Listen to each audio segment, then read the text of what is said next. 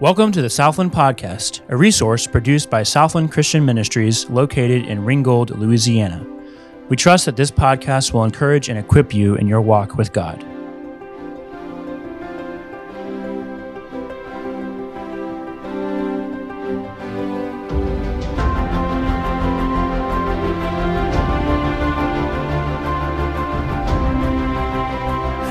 All right, you guys all ready? Hope you brought a Bible. Hope you brought some notes. And uh, we're going to be talking together again this morning about advancing our marriages in every stage of life. And uh, days like today separate Southerners from uh, Yankees. Did you notice that? And the difference is how they dress. When it's cold out there, Southerners bundle up. And uh, on a day like today, the Yankees are like, man, it's warm. And uh, so we, we noticed that a little bit today. But uh, God bless you guys. Been a good morning. And um, Going to be a lovely day, a beautiful day. My brain's going so many different directions this morning.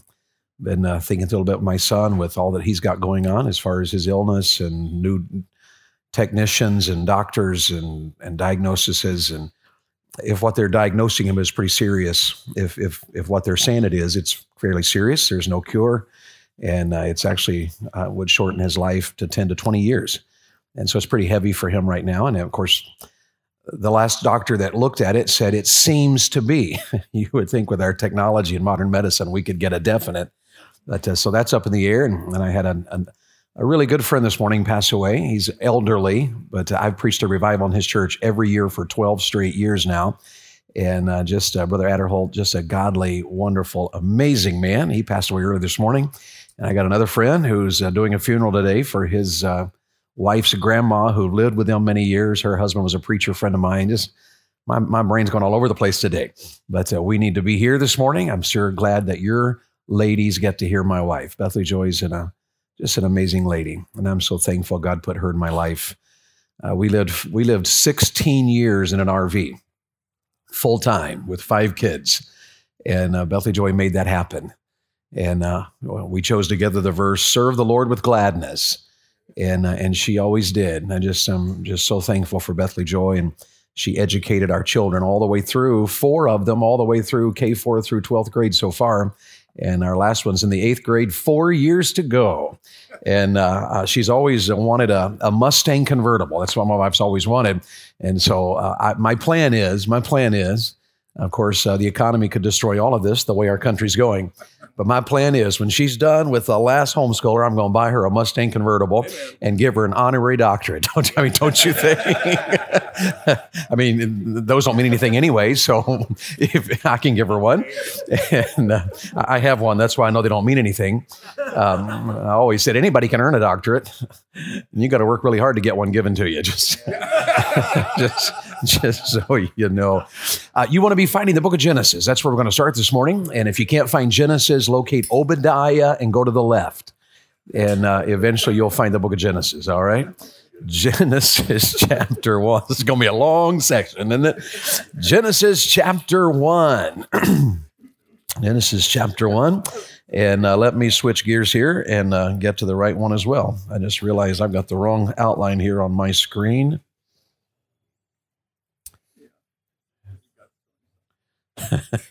he actually may be.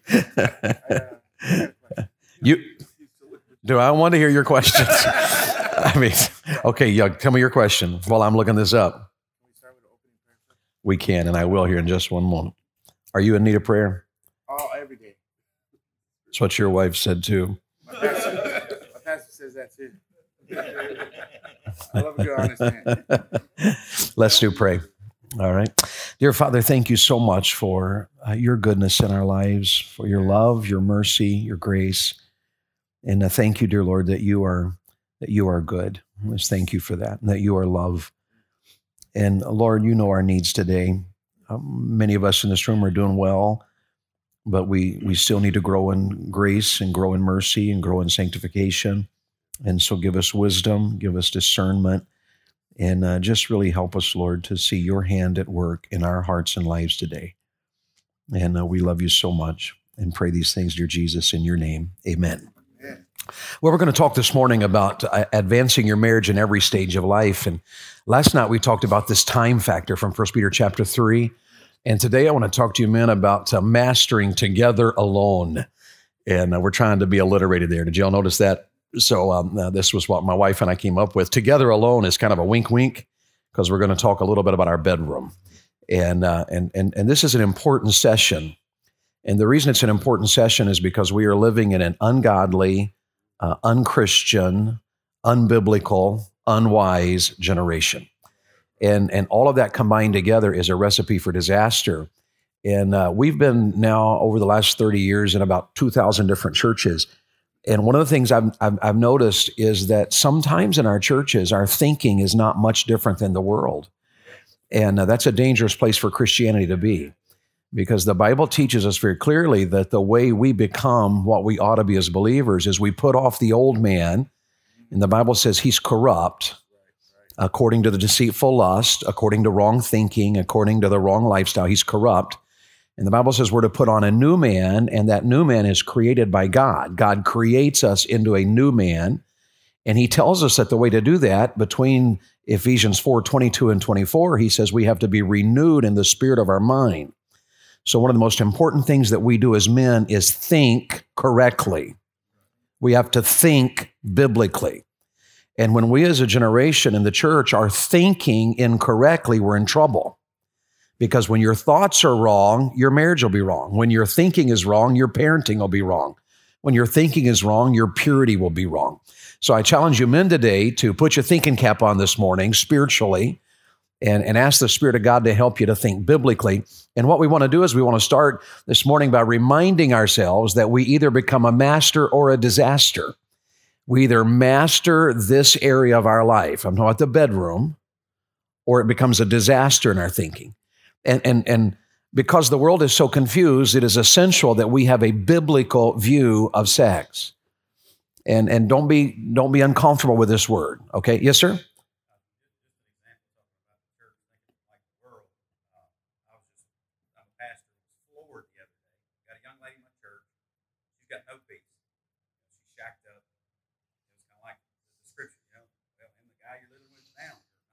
He's not your husband. Sure.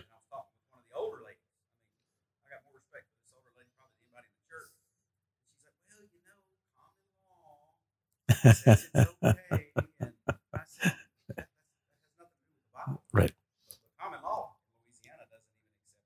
Yeah, isn't that interesting? Yeah, here's a here's a godly lady in church who's absolutely thinking is unbiblical.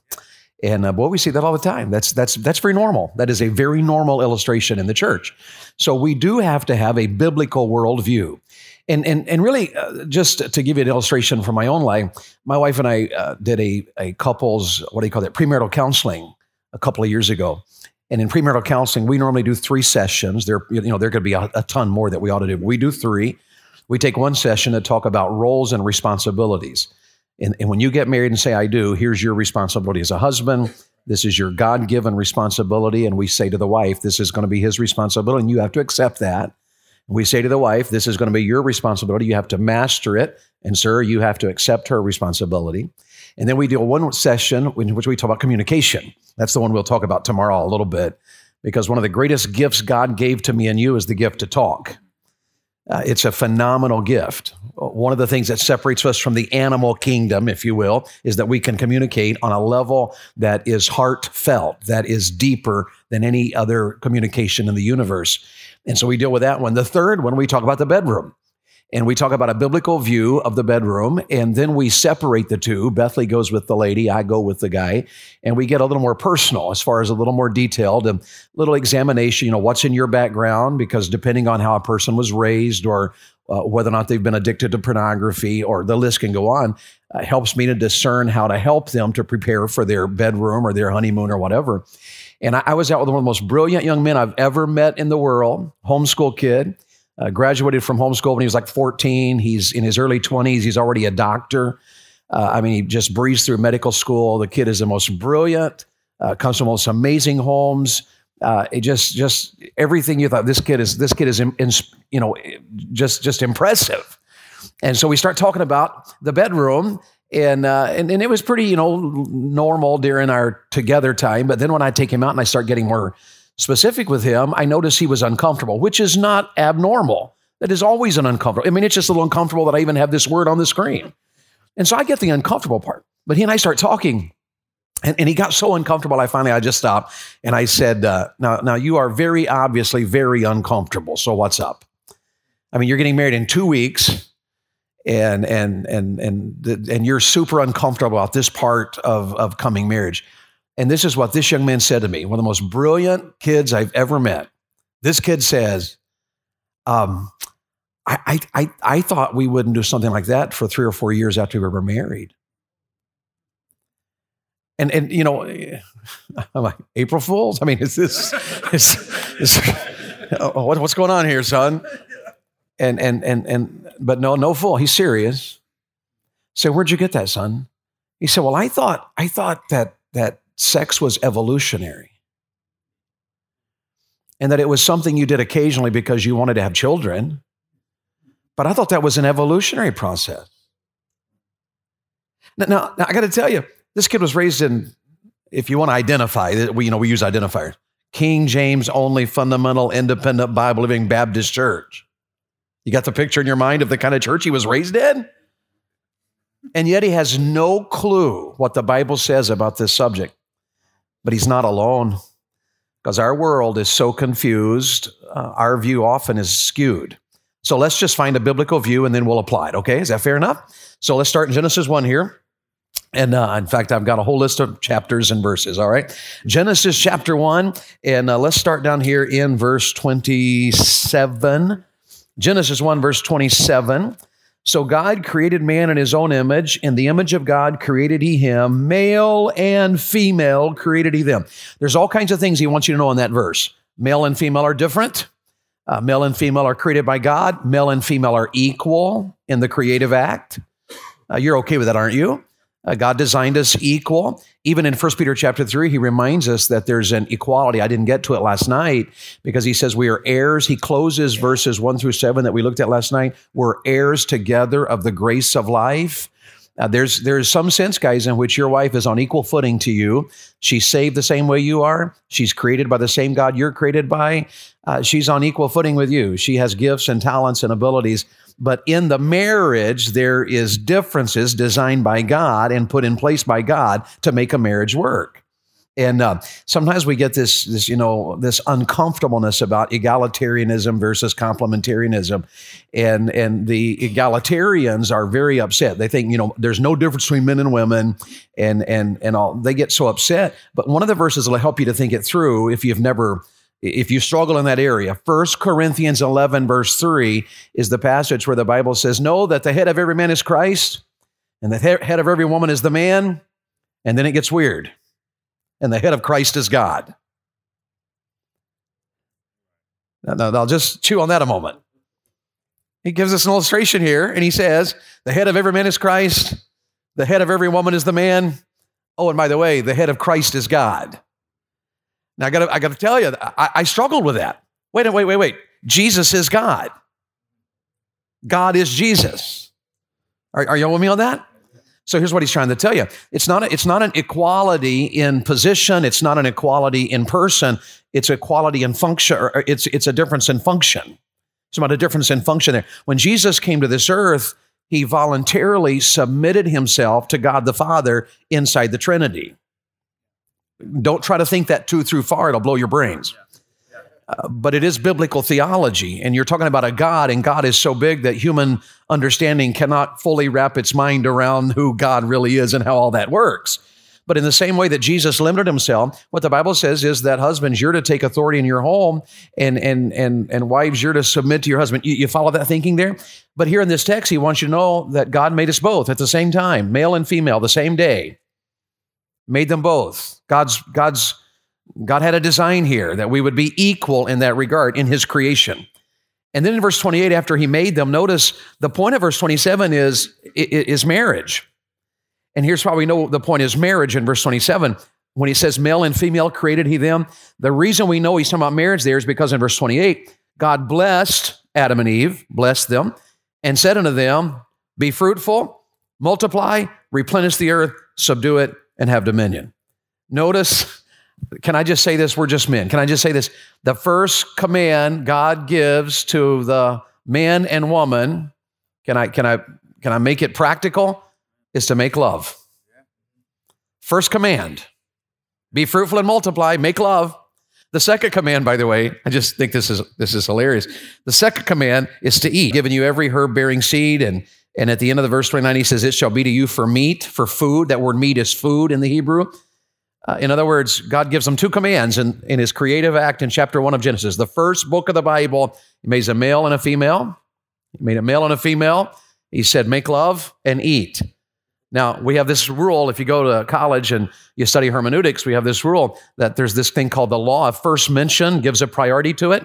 So you could say, biblically speaking, that uh, sexuality is more important than food. That'll preach, won't it? I mean, come on, just that'll, that'll preach right there. But it is it is biblical. It's biblical. I'm telling you, it's biblical.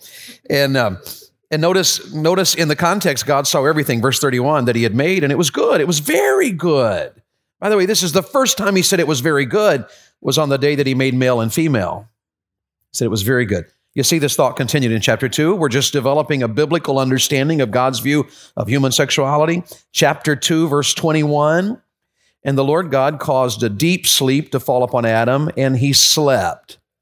Now, I just have to stop right there and tell you that just makes me smile.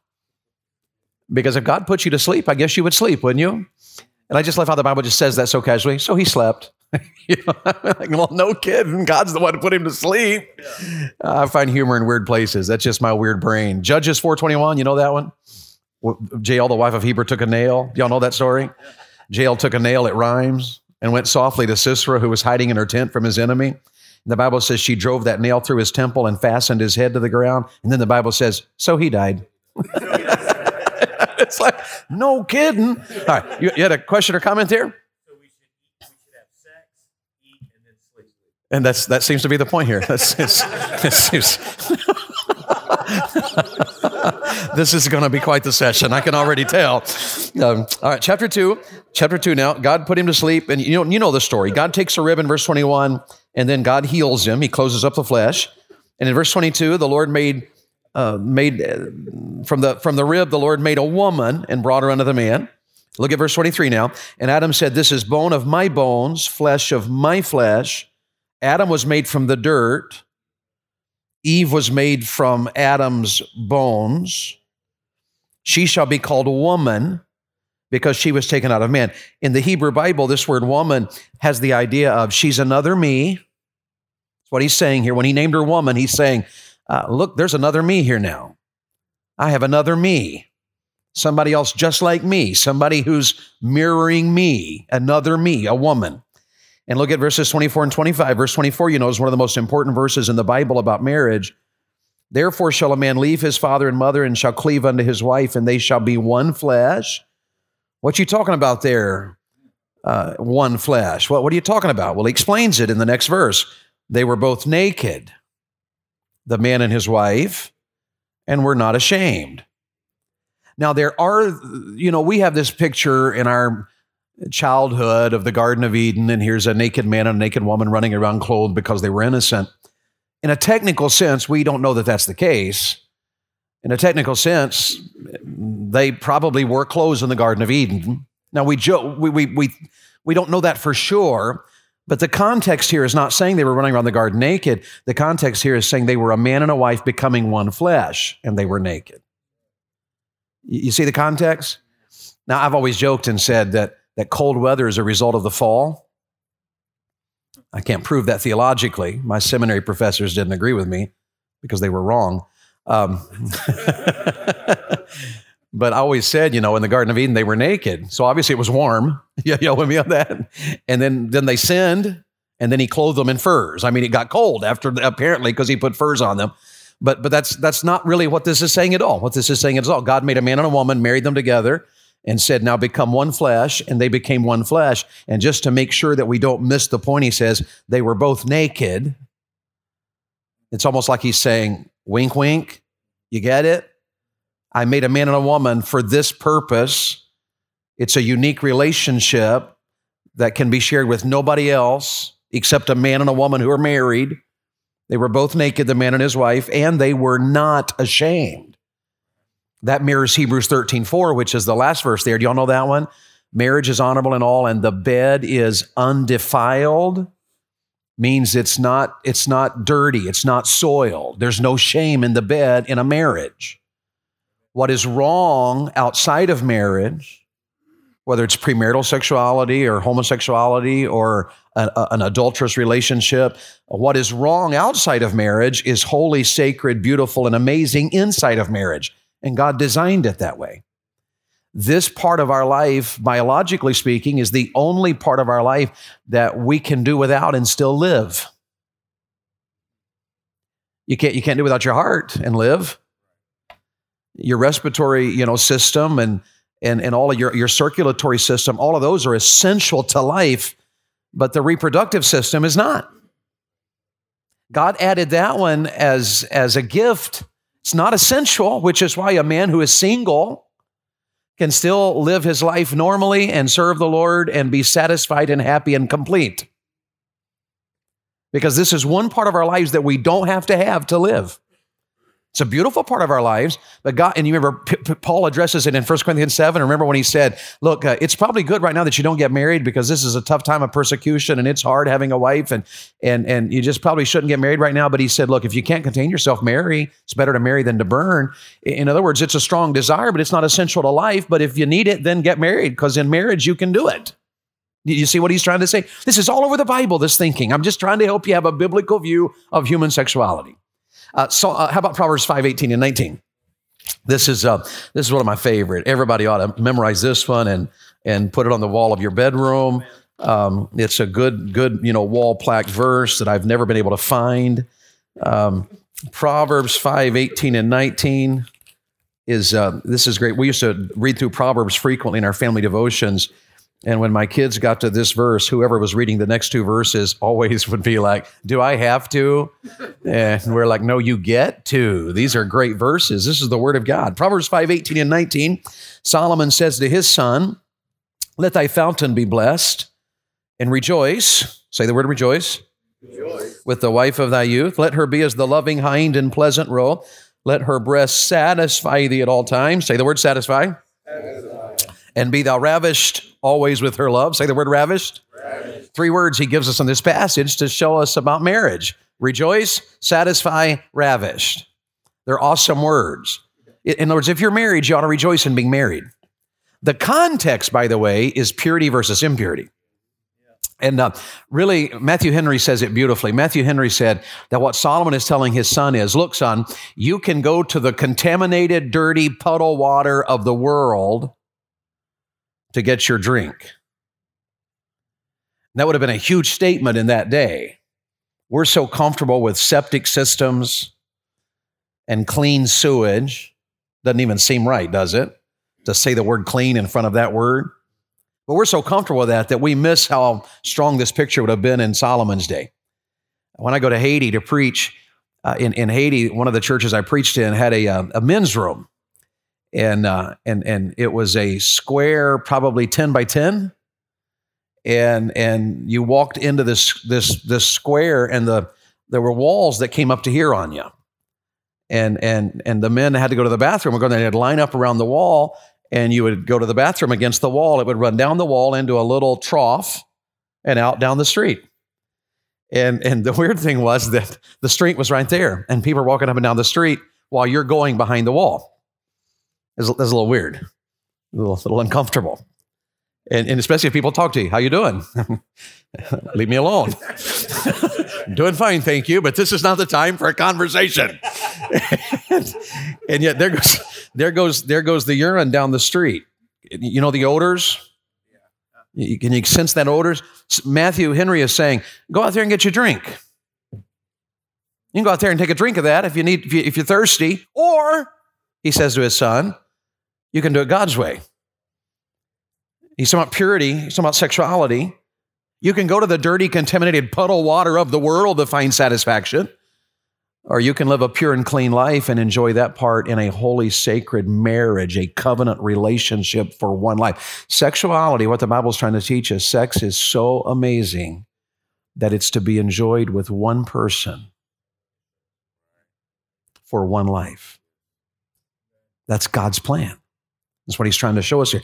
So he says you ought to rejoice in your marriage. Let's just stop right there. Let me ask you a question. Are you men happily married? I mean, are you rejoicing with your wife? Or are you like, this is my sweetheart, this is my babe, this is this is my beautiful, this is this is are you happily married? Or are you one of those guys who are like, oh my word, the old woman I married? and and and uh, is there rejoicing? I mean, do, do, you have her picture on your desk? You that are desk men, do you have a picture on her desk of you and your wife? When a lady comes into your office, you ever turn that picture around and say, This is my sweetheart? On my desk, I have a picture of us making out. You come into my office, I'll show it to you. It's this woman right here I'm lip locked with. This is my love. I got that picture on my phone. I'm sitting next to a lady on an airplane, I'll introduce her to my wife. This is my wife. You married? This is my wife. The love of my life right here. My dream come true. Are you, are you, I mean, are, honestly, are you rejoicing in your marriage? Are you just happily married? Are you like, wow, that's my wife? My son, my, my wife came to me one day. Your wife ever do this? She, she said, Your son, that's a never good way to never, never a good way to start a conversation, right? Your son, and she told me something, and, and I met with my son. He was 14 at the time. He was becoming a man, three hairs on his chest. He knew he was becoming a man. So I said, Son, your mom said you've been a little disrespectful to her. Is that true? This is an awkward conversation for him. Is that true? He said, Yes, sir, I guess I have been. I said, Well, that's going to change, isn't it? Because you're, you're, you're talking about my wife there, son. I know she's your mom. She's my wife. You don't want me to have to knock you into the middle of next week because you were disrespectful to my wife. You know, why did I do it that way? Well, because he is becoming a man. And it's time for him to understand that, that a, a, woman is to be honored and preferred and treated well. And especially if she's your wife, and especially if she's your mom, you're to rejoice in being married. That's all I'm trying to say here. And you ought to be satisfied in it. Are you aware of the fact you can find satisfaction in porn? You can, you can find satisfaction in adultery. I, I, I don't like saying this word, but you can find satisfaction in masturbation. You can find satisfaction in, in, in all kinds of places. But what Solomon says is, uh, son, I want you to be so enthralled with your wife that all of your satisfaction in this area of your life is based on her. You, you see what the Bible? I don't mean this to be awkward. I'm just telling you this is a biblical view. And then the Bible says this, and he says, and son, while you're at it, be ravished. I love that word. That is an awesome word. And it means nothing to most of us because we just say it. Like you just said it a moment ago and you didn't even react. See, just say it again. Just say it.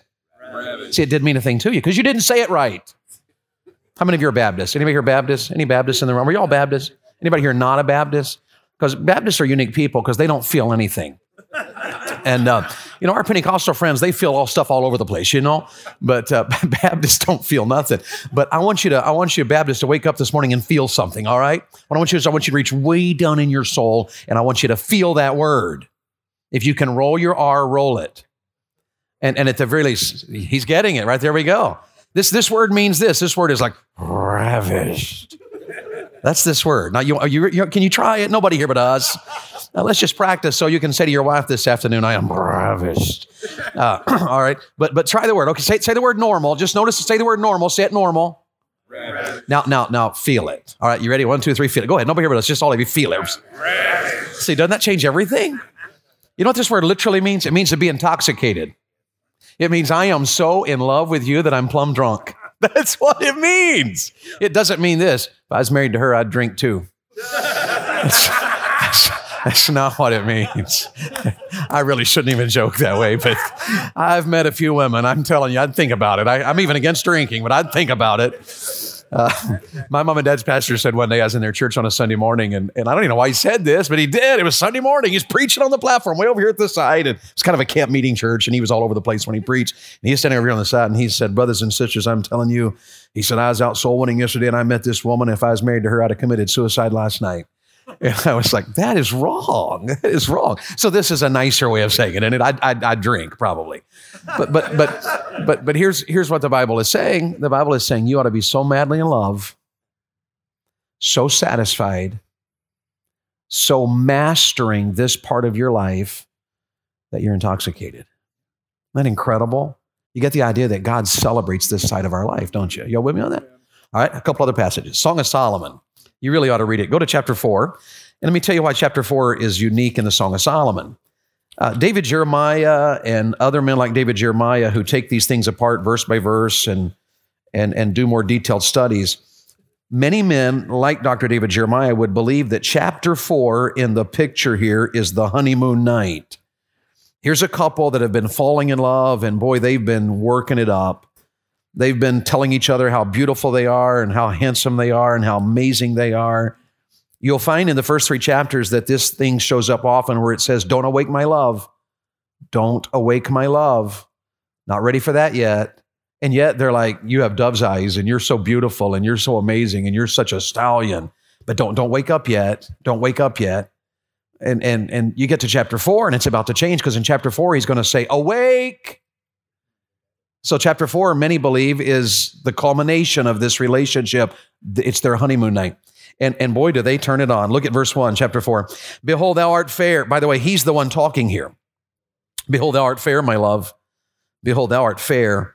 Thou hast dove's eyes within thy locks.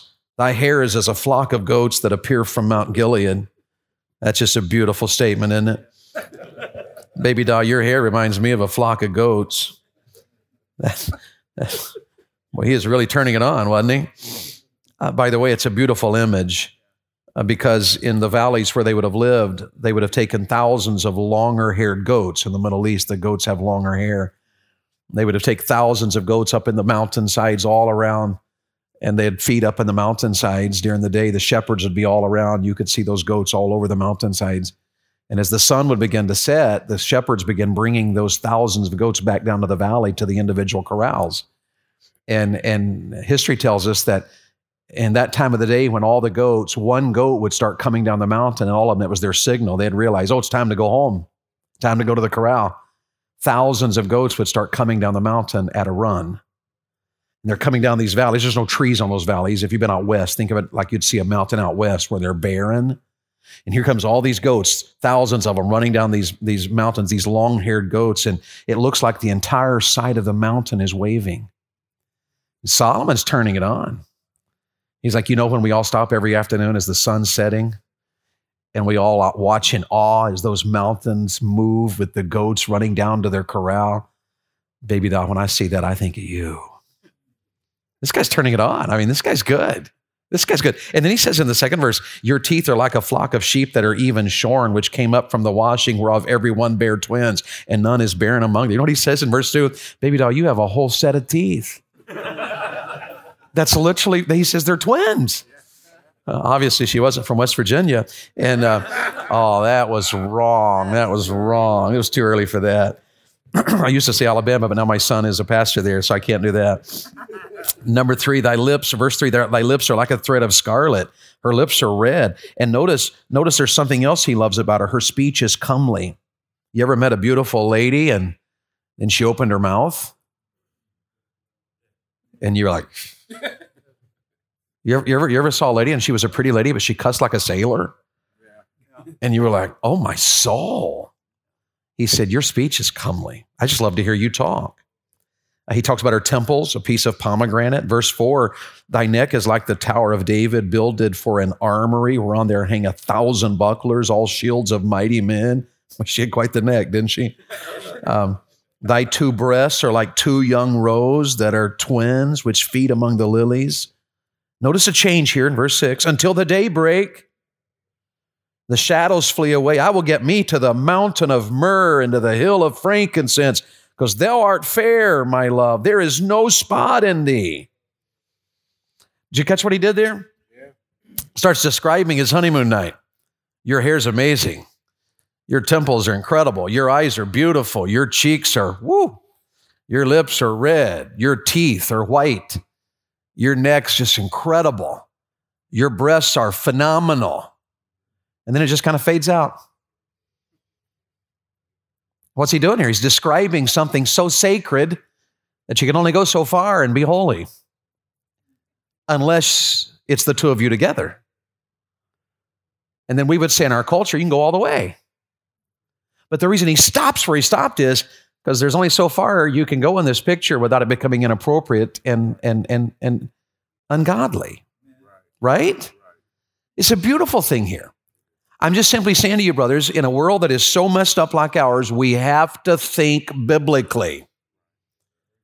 Don't let the don't let Hollywood entertainment make you think, in the words of our brother here, that somebody shacking up is where all the romance is found.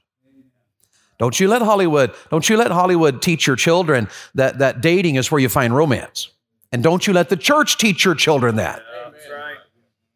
Don't you, glor- don't you glorify that. Don't, don't, you, don't, you, don't you glorify the dating, fun little cutesy little things that teenagers do in this modern world of ours and call that romance? Don't you do that. Don't you do that. This is, this is, this is something you reserve for marriage. You want romance? That's found in an I do, and an I do, and we do. Amen. That's where that's found. That's where you find romance, not an affair. You, you, you, you, you, you might find a little thrill of excitement in an affair. There's no romance there. That's straight out of hell sinful. Right? right. And, and, and we got to help our kids think that way. I got a pastor friend. I love him to death. I love him up one side and down the other. But he let his son go to the prom the other day and and posted i mean fine let, let him go. That's between you and the lord. The bible doesn't say thou shalt not as go as to the promised. I get that. So i mean can there be a little liberty there? There can. I'm, I'm gonna i'm just gonna give that to you. I didn't go to the prom. I was a public school kid and that was uh, almost 30 some years ago but i got saved when i was 15 years old in a public school and and god changed my life and i was the president of the junior class supposed to give the speech the welcoming speech at the junior senior prom and uh, i uh, i went to the sponsor and said you know what the more I've prayed about it and thought about it, I can't go to the prom. And I because now I'm a Christian, I can't go. That's not, it's not, I didn't get that from the Bible. It was just something personal God was doing in my life. And so I chose not to go. It was me personally. I'm not saying if you went that you were ungodly. I'm just saying I couldn't go and be right with God because God was convicting me about it.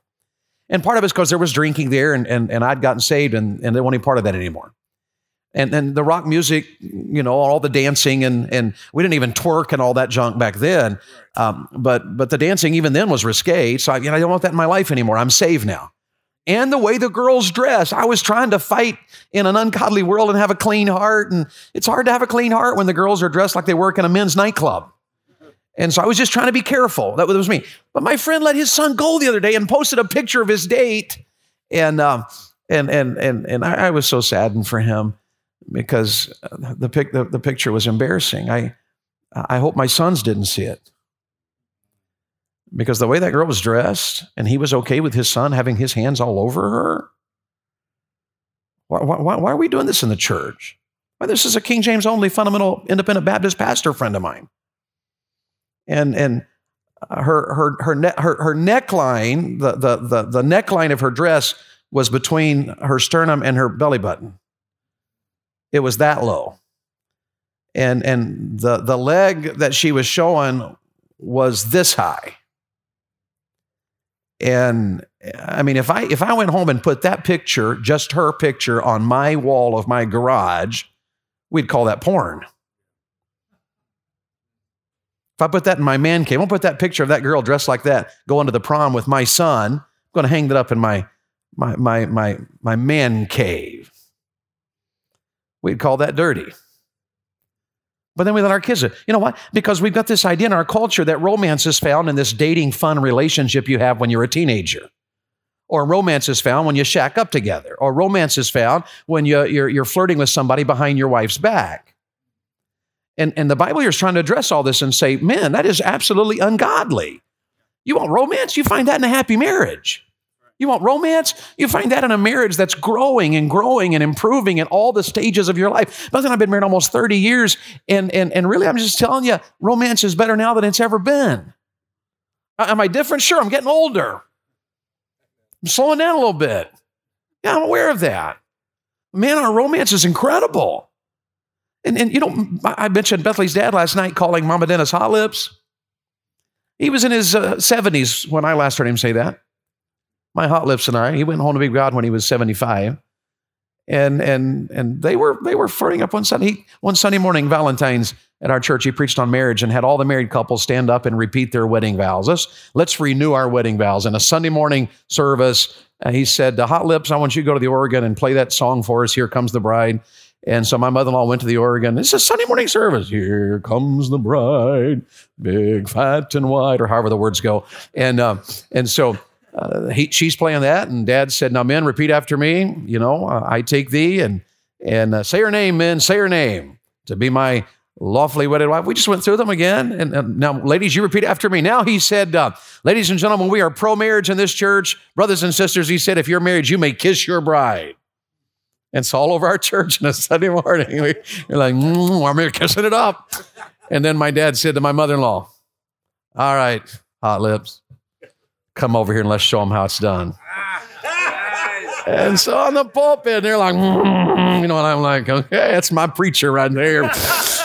and uh, Dad is also the one that said in one of those sermons, he preached every February on marriage and family. And, and uh, he said one time, he said, you know, you that are married, he said, get this.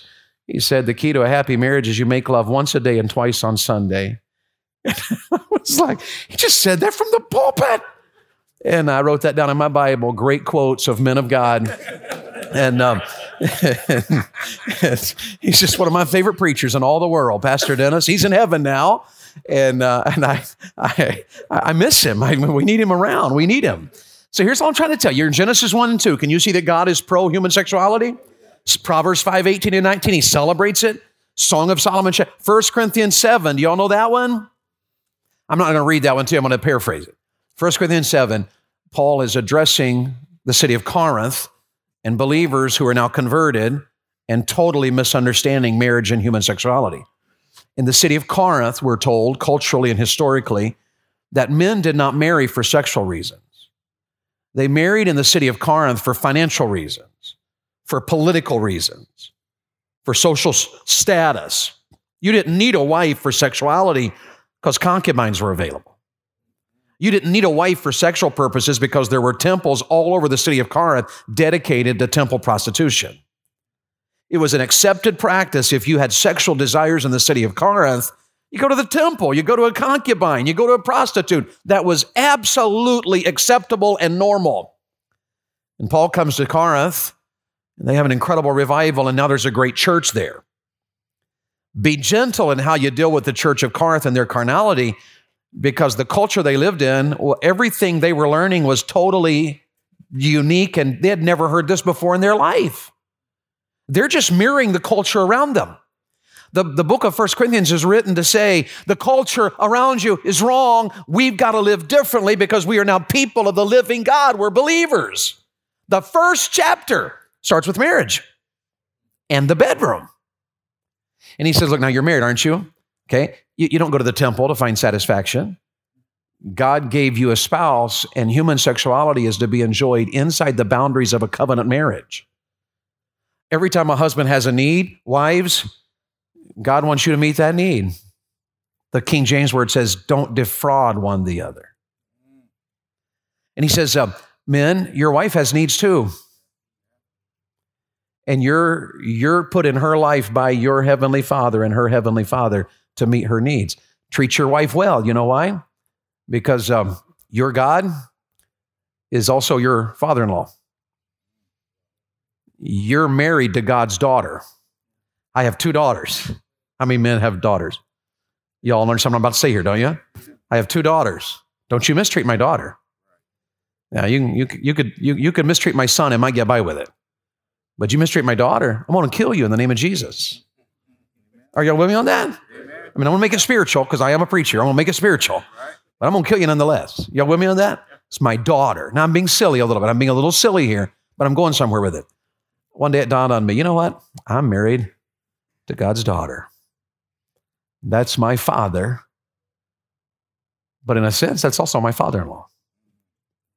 I sure want to treat his daughter well. Because as much as I care about my daughter, mm, I bet he cares a lot about his too. So Paul comes along and says, Look, uh, husbands, your wife has needs, you're to meet them. There's a new um, diagnosis of a problem today called intimate, uh, let's see, um, uh, intimate, intimacy anorexia. And it's a weird thing that, that I've only started noticing in recent years. And watch this now. It's about a lot of men and women who no longer desire each other in the bedroom. And there was the longest time, um, it showed, it showed my naivety. I thought that was a problem that some women don't want anything in the bedroom. But I never go to a couples retreat now, with maybe one or two exceptions a year, but that we will counsel even guys or a wife whose husband does not want anything to do with her in the bedroom. Therapists call it intimacy anorexia when there's no desire. I want to be careful how I deal with this because I hope it's the exception and not the norm. But here's what I think is happening in our culture our minds are so polluted by Hollywood thinking.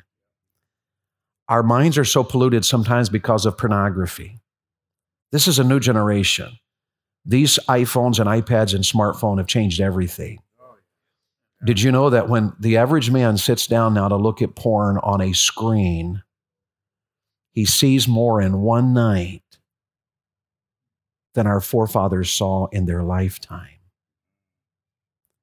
Even evolutionists, and you know I'm not one, but even evolutionists are now saying things like this our brains haven't evolved far enough to handle the negative consequences of internet porn even the world is recognizing that we're in massive trouble in this area. But you combine together whether it's porn or or um, sometimes maybe it's physical, I suppose.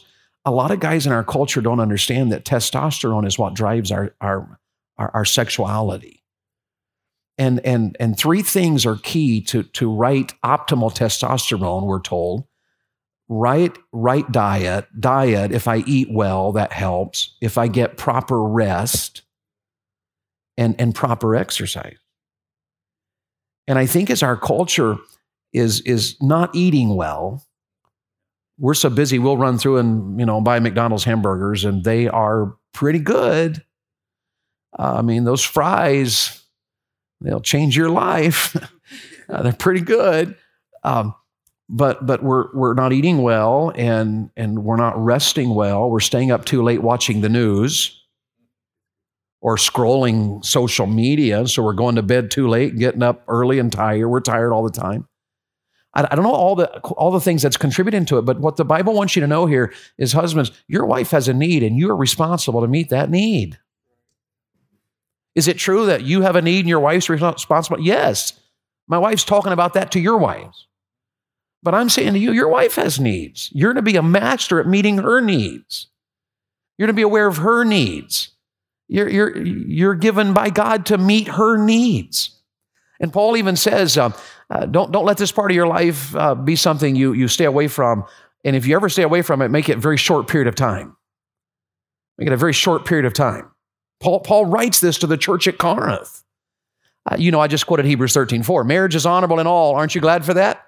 Marriage is always a good thing. I told my kids, marriage is good. Aspire to be married, and if God wants you to be single, accept it and make, I mean, make a wonderful life as a single person. Serve the Lord with all your singleness. Honor God with all your singleness. But but but most people get married. So I said to my kids, aspire to marriage is honorable and all, and the bed is undefiled. Our children knew about human sexuality. You know why? Because we told them. I didn't want them to learn that from some kid down the street or in a, in a, in a church or on a church bus or on the way to camp or at, at, a, at, a, at, a, at a, you know, I, I, I want my kids learned that from me. So my wife talks to the girls, I talk to the boys. And, and, and you know, this is time they start early. Your, your kid, if you got little ones, they'll start noticing there's differences in daddy and you. Like my, my, my son one day quite loudly said, uh, uh, Daddy, why do you have hair on your body and I don't? That was a bit of an awkward, you know, well, you could have brought that up in private. Just put it out here in public. But what are you doing? It's a chance for you to start talking about these things. It's called puberty, son. And as you get older, things will start changing in your body because you're a little boy, but you're going to become a man someday. And part of the reason you'll know you're becoming a man is you'll start getting hair on your legs, hair under your arms, and hair in other weird places. This is how God designed it. You'll know that. See, we're already starting those conversations because we're trying to help our kids to think right.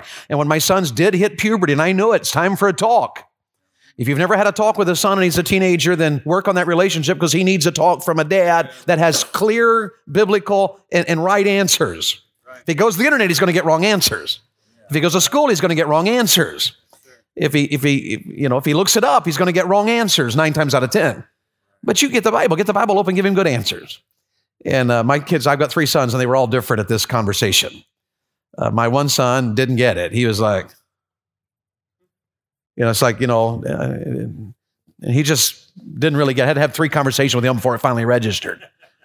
My other son, the one that's very sick right now, my other son, uh, the moment we had this conversation, his eyes sparkled, and that's when we knew we got to pray. we got to pray for this boy right here. And sure enough, uh, we were right. We did need to pray. He's my kid that I got a call. He was in Bible college when I got a call from the dean of men. My son, evangelist Dave Young. My son, I got a call from the dean of men because my son kissed his girlfriend on campus under the security camera. I called him. I said, What were you thinking? Now, Rowan, you know better than that. So it's against the rules. We are rule keepers because we, we want to honor God. You know better than this. Against the rules. You broke the rules. That's against your family rules. We save that. We save that for a, a different time. You broke our rules. You broke the school's rules. And what kind of an idiot are you? You kissed her under the security camera? I mean, for crying out loud, at least you could have found a place where they weren't watching you. I mean, what kind of son have I raised here? You know, it's like, what am I doing? And somebody harassed me about it. Like, I can't believe that was your son did that. And I was like, look, if the worst thing my son ever does is kiss a girl, probably he's going to be okay. Now, now he needs to learn how to abide by rules and, and he needs to be careful. And, and so he was so wound up about it. I mean, after he fell in love with her and kissed her under the camera, I was like, all right, bud, here's what we're to do. You're either to break up or marry her. Which is it? Because if you can't, if you can't keep your lips off of her, you're to marry her. Somebody said, well, they had their, you know, shouldn't they finish college? Let them finish college the hard way. Let them work. And uh, so they got married, and he's working his way through college. He's almost done. He's graduating in May. And uh, uh, so he's, he's almost done. It's been a little tough, yeah, working and taking care of a house and a wife, and and and, and you know, yeah, but let him. Now he can kiss her righteously. All right, say I do now. Have at it, buddy. Go ahead. And but there's a wrong to y'all, y'all follow this. Marriage is honorable in all. Is all I'm saying. Celebrate this with your kids. Tell your kids it's awesome to be married.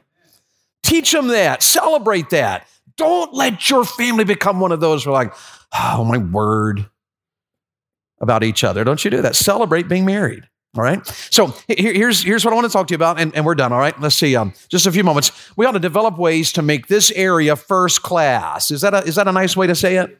You're, we're church, we're Christians, we're believers in Jesus, and marriage is honorable in all, and, and, and it's part of the creative act of God, and, and we are to celebrate this part. We're to find satisfaction in this. We're to be ravished in this area. So we ought to make this area first class. Is that fair? Here's some things you could do. Uh, remember the power of romance. Do y'all believe in romance? Don't let your wife be the one who's romantic. You're the, you're the head of the home. So work on your romance. Uh, Oscar, write that down in capital letters. I can tell you need it. Write that down in all caps. Romance. Romance. What's that look like? Every marriage is different. You're to understand your wife, right? We learned that last night. So, what's important to your wife when it comes to romance? She like her feet rubbed? Then you ought to get real good at it. Uh, she like to go shopping? Then you probably ought to take her, or at least give her 500 bucks and let her go by herself. She'll forgive you for not going. If you give her 500 bucks and let her go, she'll forgive you for not taking her. That'll preach, won't it? How many y'all praise God your wife's not in here to hear this? Um, well, what does your wife need? Does she like a does she like a fancy meal? It may not, may not be your thing, but if your wife, if if romance to her is a fancy meal, then then get yourself a shower and put on a collared shirt and tuck your shirt in, shine your shoes, and take her to a fancy meal. See, my wife likes uh, the melting pot. You ever been on one of those? Fondue. I didn't know that was a word when I first heard it. I thought it sounded gay. Fondue. And uh, but my wife wanted to go to a fondue restaurant. It's like, okay, fine. I shouldn't have said that. That was wrong. I shouldn't have said that. But uh, fondue, if you've never been to one, you go in, you pay a fortune for a tiny little plate of food that you have to cook to eat. You cook it yourself. And you spear it and stick it in the oil, and, and then you look at your wife while it cooks for two hours. And you look at your wife my wife absolutely loves that. You know why? She loves good food, and it is good food. But more important is she likes the undivided attention of Dave Young. I have to spend two hours at that restaurant with her, cooking every little piece of meat.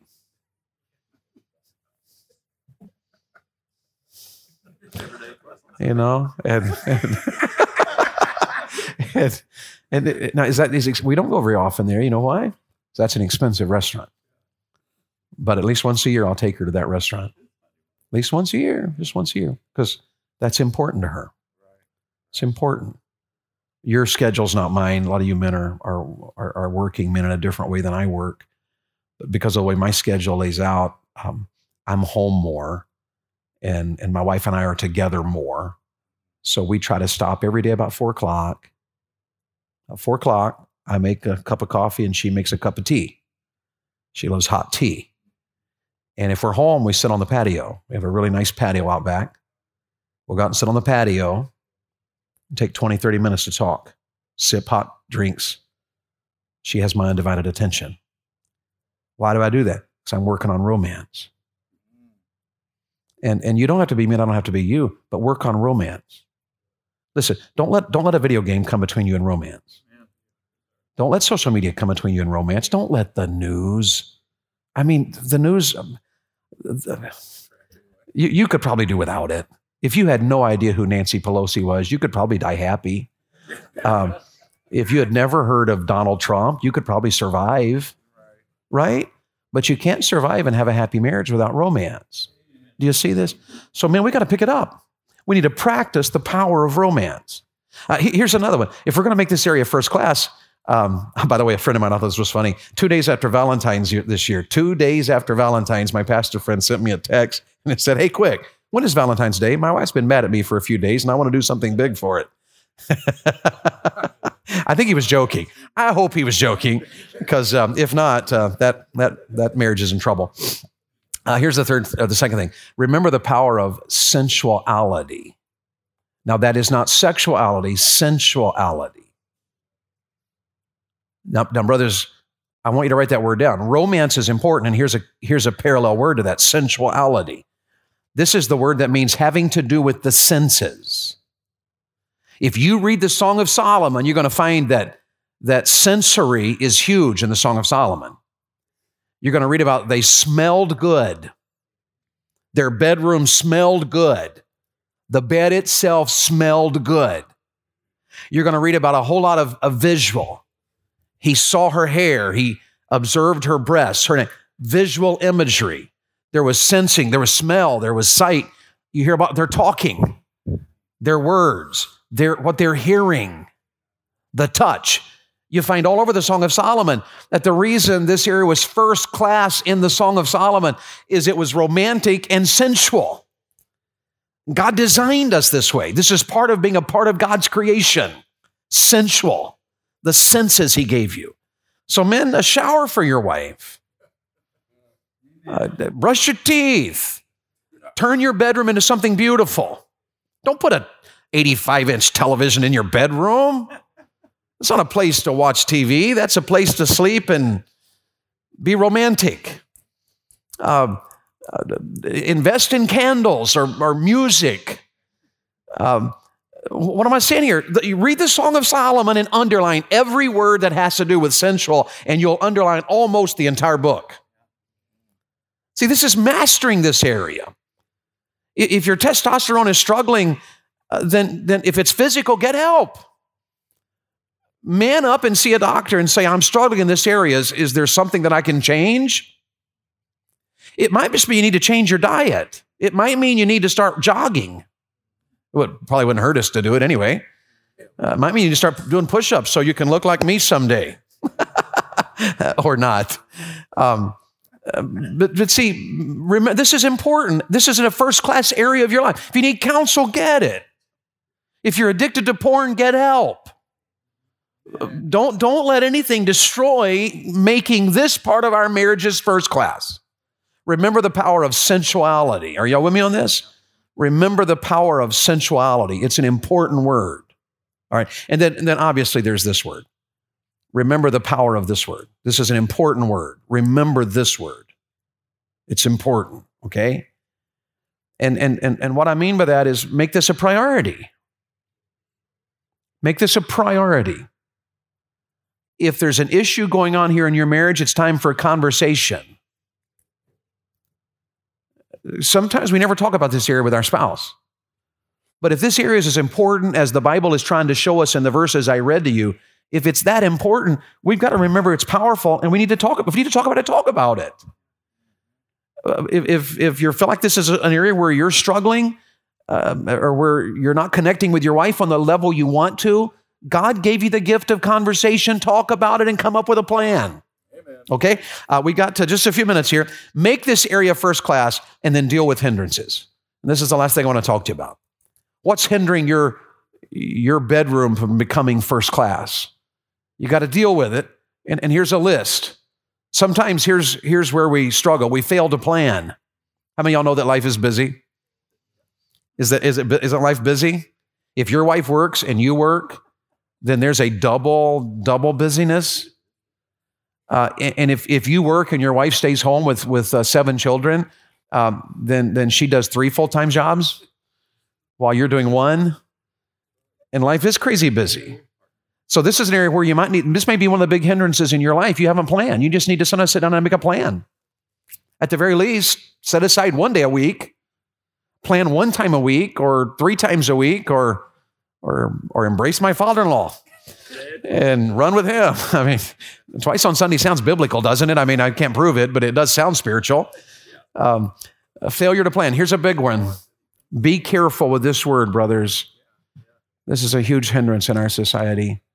And I wouldn't want to beat you up about it because if this is an average group of men, statistics would say that more than a few of us in this room are struggling in this area. And you don't even have to try today.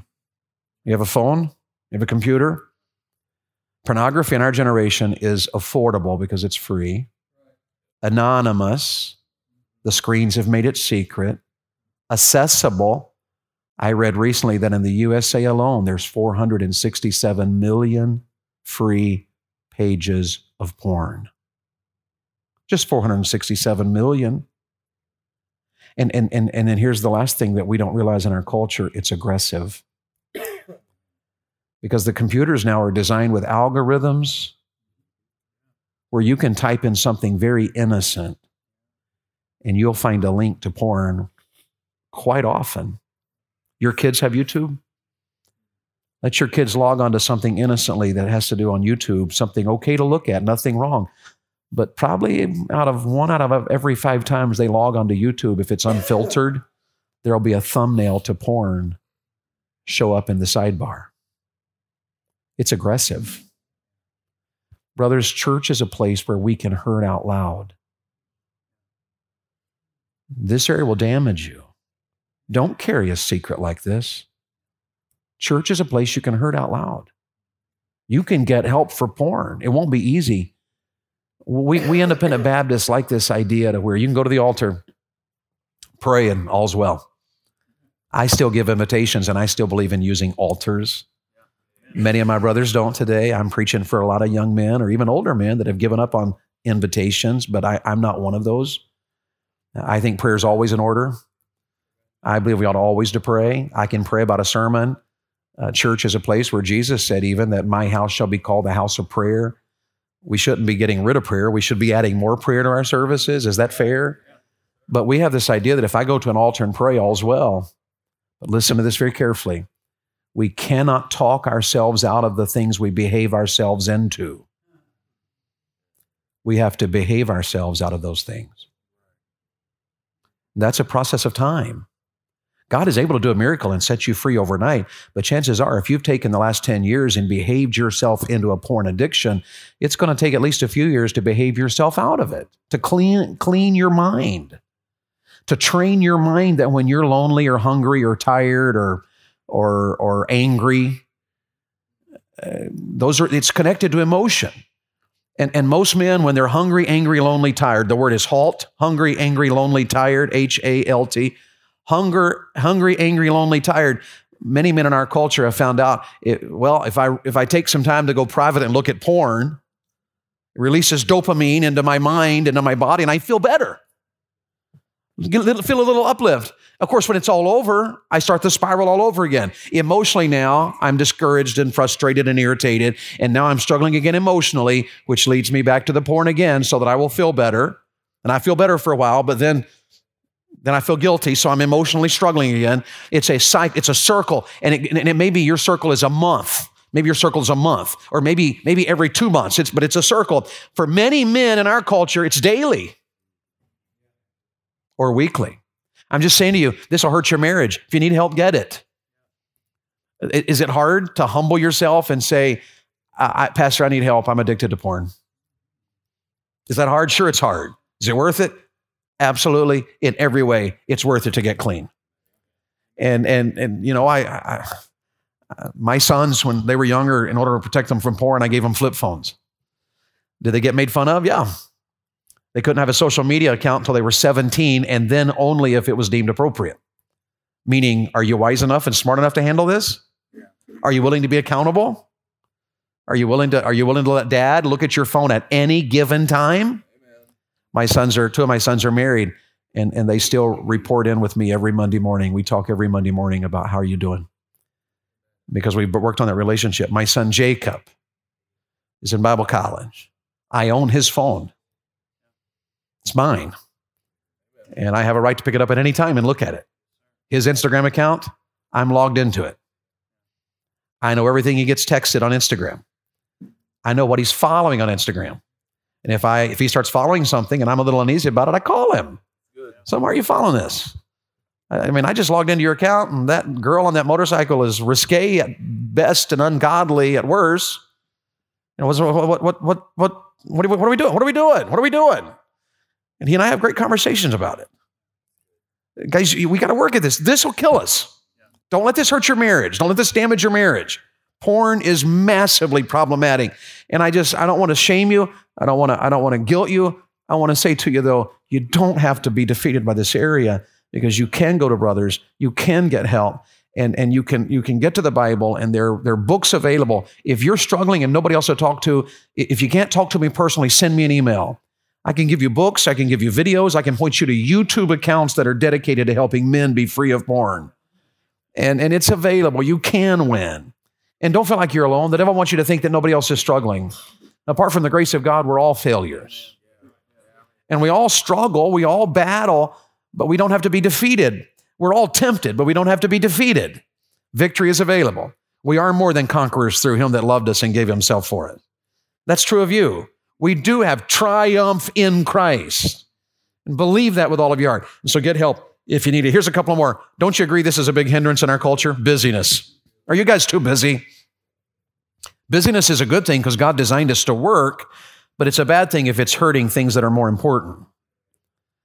Busyness is a good thing because God designed us to work, but it's a bad thing if it's hindering things that are more important. So if you're working long hours so you can pay for that huge house that you don't technically need, if you're working long hours so you can drive a cool hot car, uh, but but you're having to work overtime to meet the payment on it and pay the insurance, something's wrong. You know, uh, I uh, I'm I'm amazed at how we think in our culture. I got two kids, so we need at least four bedrooms. We are proof. Our family is proof that you can live in a 40 foot fifth wheel with five children and love every minute of it. And was it easy? No, it wasn't easy.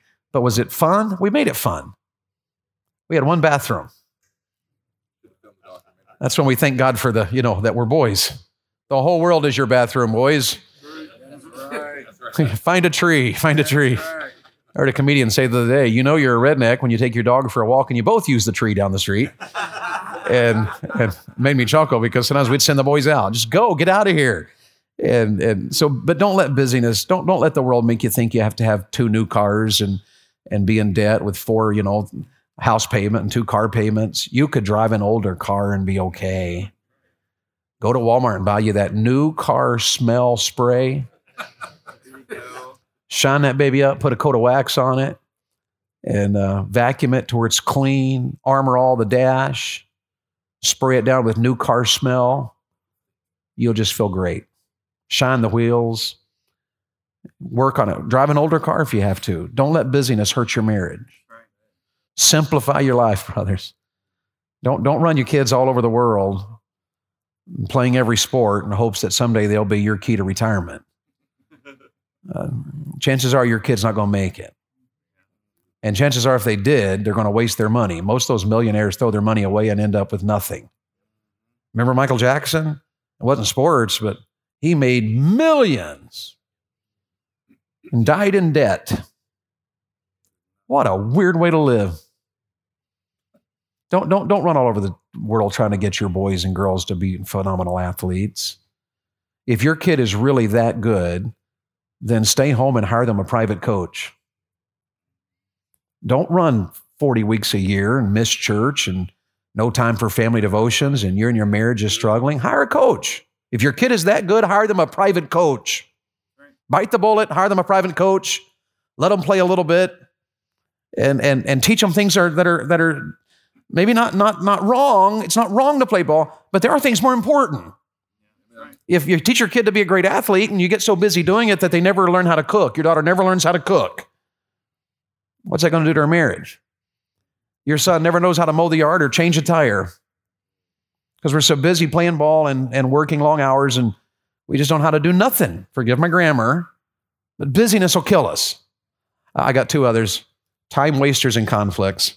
Uh, social media is a blessing in many respects. I, I use it all the time for my ministry, but it can be a real time waster. So I had to set some schedules in which this is when I look at my internet, my, my social media accounts.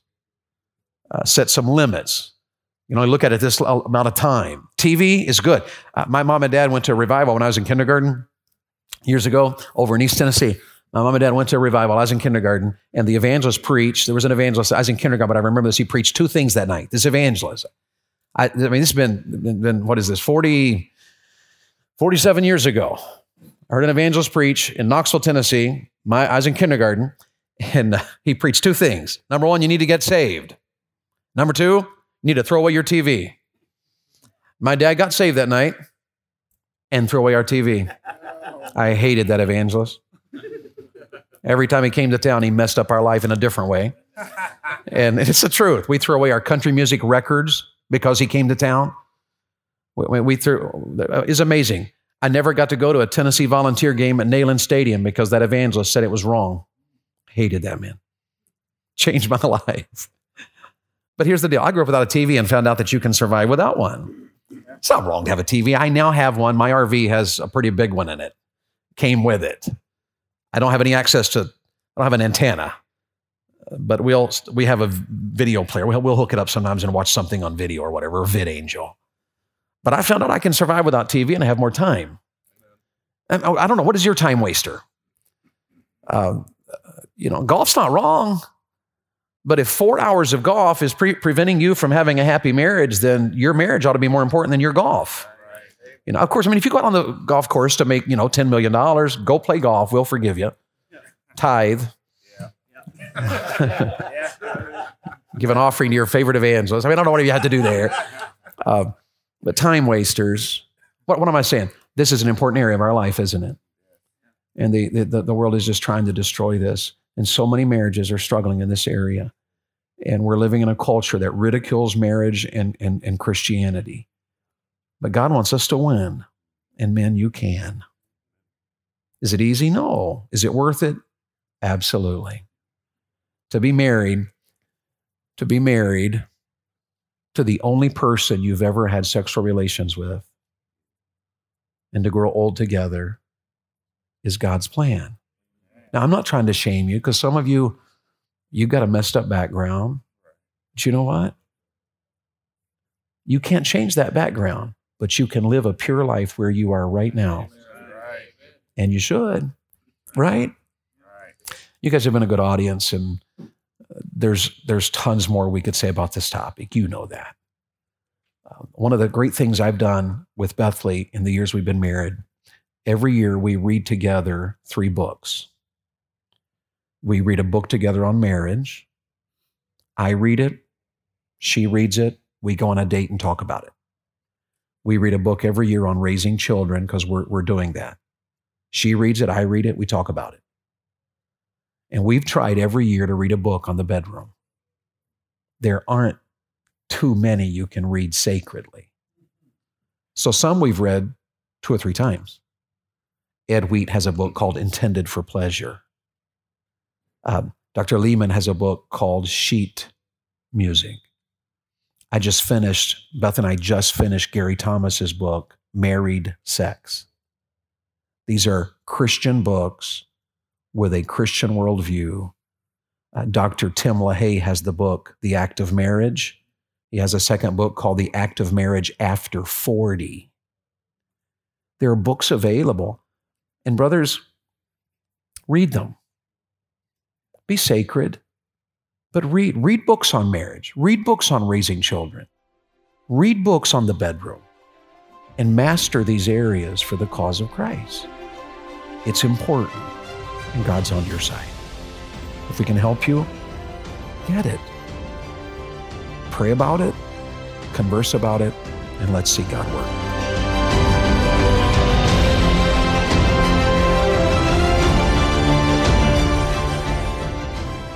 Thanks so much for tuning in to the Southland Podcast. It is our prayer that you would know the Lord Jesus Christ as your personal Savior. If you have never experienced salvation through Christ alone, would you please reach out to us? You can contact us through our website at www.southlandcamp.org or call our camp office at 318 894 9154. See you next time on the Southland Podcast.